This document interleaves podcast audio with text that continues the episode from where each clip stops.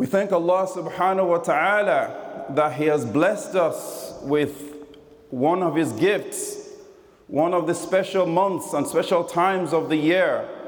At the beginning of this week on Monday, we welcomed Rajab, which is otherwise known as Shahrullahi, the month of Allah subhanahu wa ta'ala. And I really loved what we did in our community. We revived a sunnah of looking out for the moon, of looking out for the moon because we follow a visual lunar calendar. And we as a community, we looked and we saw the month of Rajab, we saw the crescent moon arrive, signifying the beginning of the month of Rajab. So I welcome everyone to this month. And in, when Allah, when, when we're told that this is Shahrullahi, it's one of the names of this month, the month of Allah, it means, or one of the meanings or one of the lessons we can take from this is this is a good opportunity to run back to Allah. When Allah subhanahu wa ta'ala speaks of how we should journey to Him in the Quran, Allah says, فَفِرُّوا إِلَى اللَّهِ إني لكم منه نذير مبين Allah tells us, so flee to Allah. Run. Firru farra is to run away from something to something. And in fleeing to Allah, we can understand that we can flee from everything Allah has asked us not to do in this month or everything that Allah has asked us not to do. In this month, we flee from all of those things and we run to Him. We also flee to everything that He has asked us to do. And we flee from all blameworthy traits and we flee towards all praiseworthy traits. We flee from everything other than Allah and we flee to Allah subhanahu wa ta'ala and to Him alone. The journey to Allah is something which all of us must embark upon. In fact, we're told in the Quran, Ya ayyuhal insanu innaka kadihun ila rabbika kadhan famulaqih. O mankind, you are toiling, journeying towards your Lord, and there's no doubt that you'll meet Him. When calamity befalls us, we're given a reset button something to remind us of the nature of our, of our life, of this world. We're told, الَّذِينَ إِذَا أَصَابَتْهُمْ مُصِيبَةٌ قَالُوا إِنَّا لِلَّهِ وَإِنَّا إِلَيْهِ رَاجِعُونَ Those who when calamities befall them, they say we belong to Allah, we are from Allah, and we are going back to Allah. This is a clear reminder for all of us of the nature of our time in this world. And we must all make a conscious effort to journey to Allah. We see that even in the tongue of the friend of Allah, Ibrahim alayhi salam, he said, Inni dhahibun ila rabbi sayahdeen. I am going to my Lord, He will guide me. So you can see, going to Allah is something which we all have to do. And over the past few weeks, in the past few khutbahs, may Allah bless our Imams, they've been reminding us about the family of Imran. And if we want to journey to Allah, one of the ways of doing that is by looking at those who are close to Allah and looking at their relationship with Allah and trying to emulate something from that.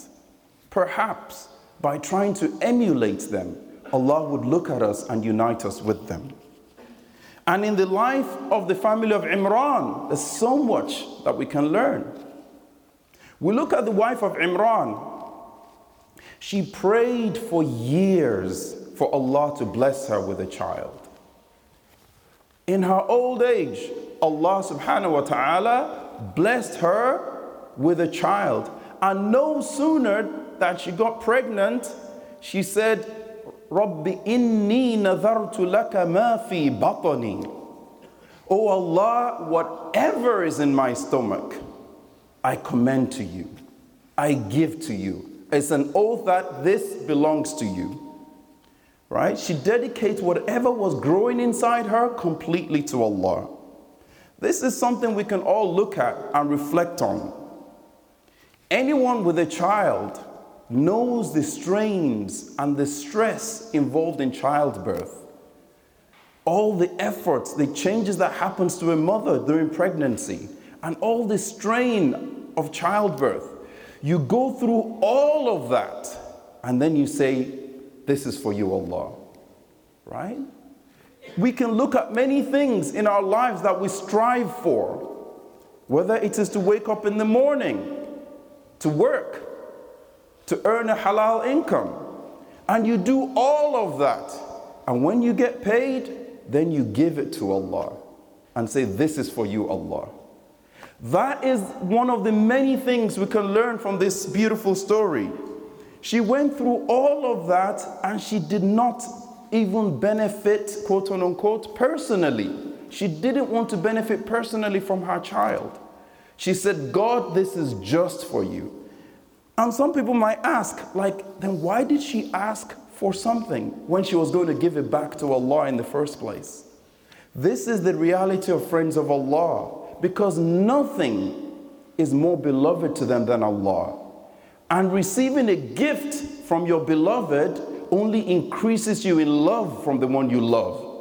So, by them receiving a gift from Allah, it's not the gift that they want, the fact that they received something from Allah is what they want.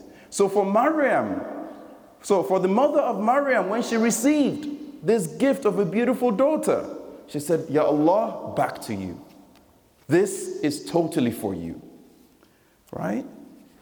She didn't make an excuse and say, Oh, when she gave birth to a daughter, oh, now I can't give her because women are not allowed in the temple. No, she didn't. She said, No, this is just for Allah. And in this, she gave Maryam up for the sake of Allah, and Allah accepted from her. Allah says, فَتَقَبَّلَهَا رَبُّهَا بِقَبُولٍ حَسَنٍ Allah accepted from her with a good acceptance. Why? Hal jaza'ul ihsan illa al ihsan.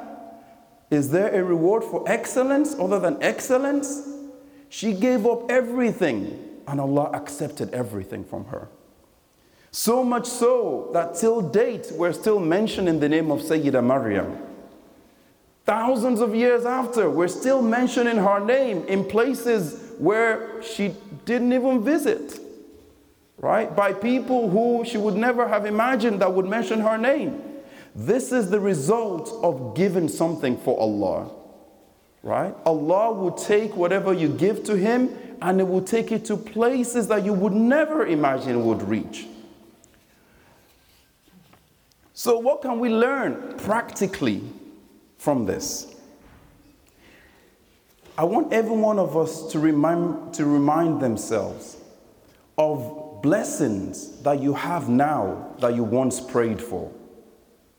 Things that you take for granted now, but were once reasons why you cried in tahajjud why you prayed for years, for months, for days, God knows how long, that you prayed for these things, and now you have those things as a gift. And you don't even think twice. Whether it's good health, whether it's a good job, whether it's promotion, whether it's children, whether it's righteous children, whatever it is. Now I ask you, when Allah gave you that gift, how did we respond? Right? And in the example of Maryam and her mother, we can learn a lot. So let's ask ourselves for those of us that Allah has given wealth after we've asked for it, when that wealth got into your hands, did you give this money for the sake of Allah? Did you spend it in what pleases Allah or did you waste it in the life of this world? Good health that you have, how much of that of your good health have you used to serve Allah or to serve Allah's servants? Your free time, that's a blessing. To have free time. How much of that do you regularly spend to draw closer to Allah? Prophet Muhammad told us, "Ni'matani maghbunun fihima kathirun minan nas." There are two blessings most people are cheated when it comes to their reality. Wal faragh.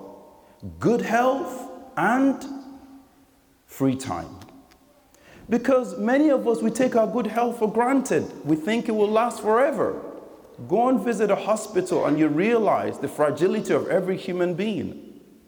And now, in the month of Allah, given these gifts that you might have once prayed for, how do we use this in a way that's pleasing to Allah?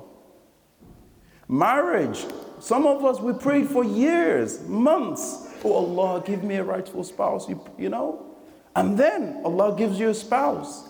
Do you both draw closer to Allah regularly? Do you use your time to draw closer to Allah? Do you use whatever Allah blesses you for in that marriage to remember the days, the nights, the years that you prayed for it before Allah gave it to you?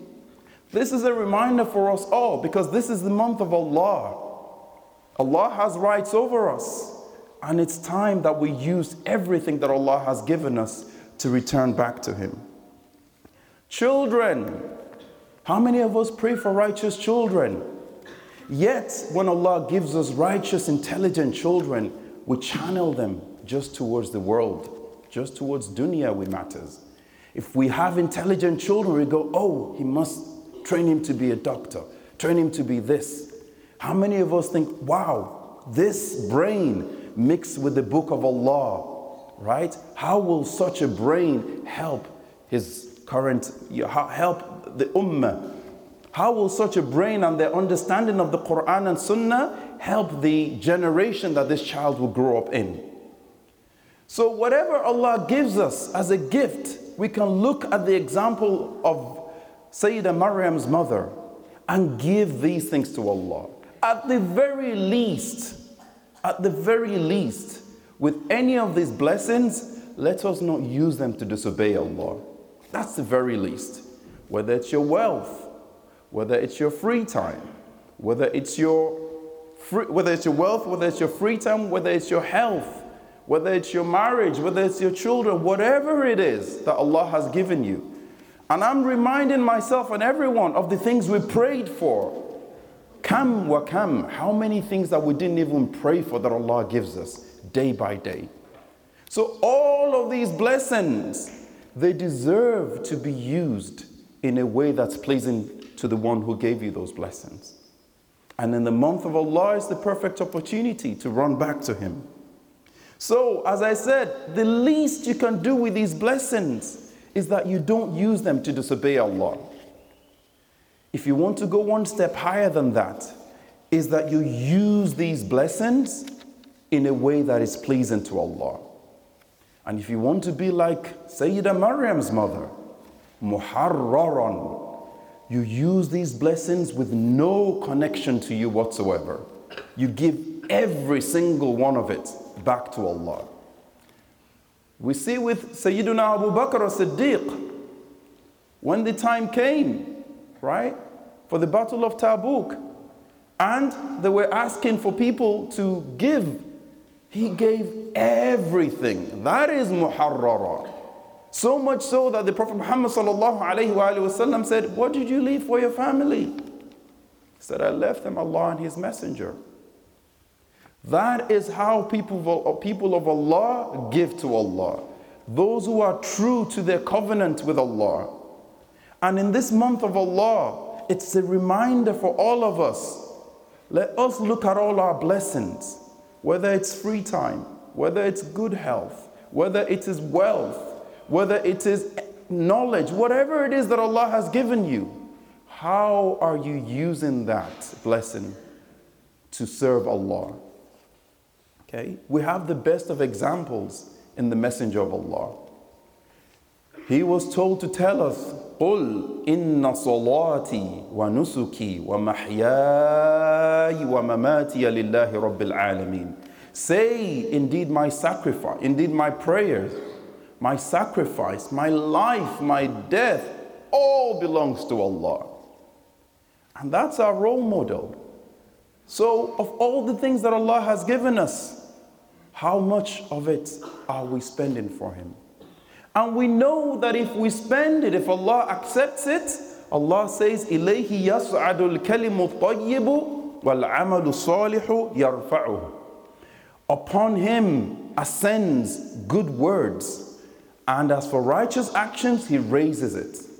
Sheikh Ibrahim Niasse, in explaining this hadith, he says, When Allah accepts a righteous action, He attributes it to Himself. When Allah accepts it, you even forget that you've done it. So you see, this house, all the people, for example, that strove to build this place, this house is not called theirs.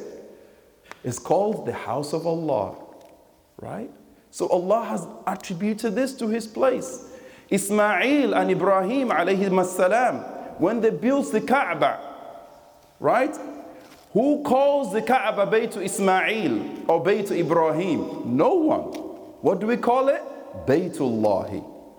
That's a sign of an accepted action. So that when we do these actions, when we use our free time, when we do whatever it is, our wealth, and we give it for the sake of Allah, let us not attribute it to ourselves. Let us give it completely to Allah. And look at the examples of Allah's friends, where whatever Allah gives them, they give back to Him. May Allah make us people who hear something and take the best of it. May Allah make us people who hear a speech and take the best of it. أقول قولي هذا واستغفر الله لي ولكم فاستغفروه إنه هو الغفور الرحيم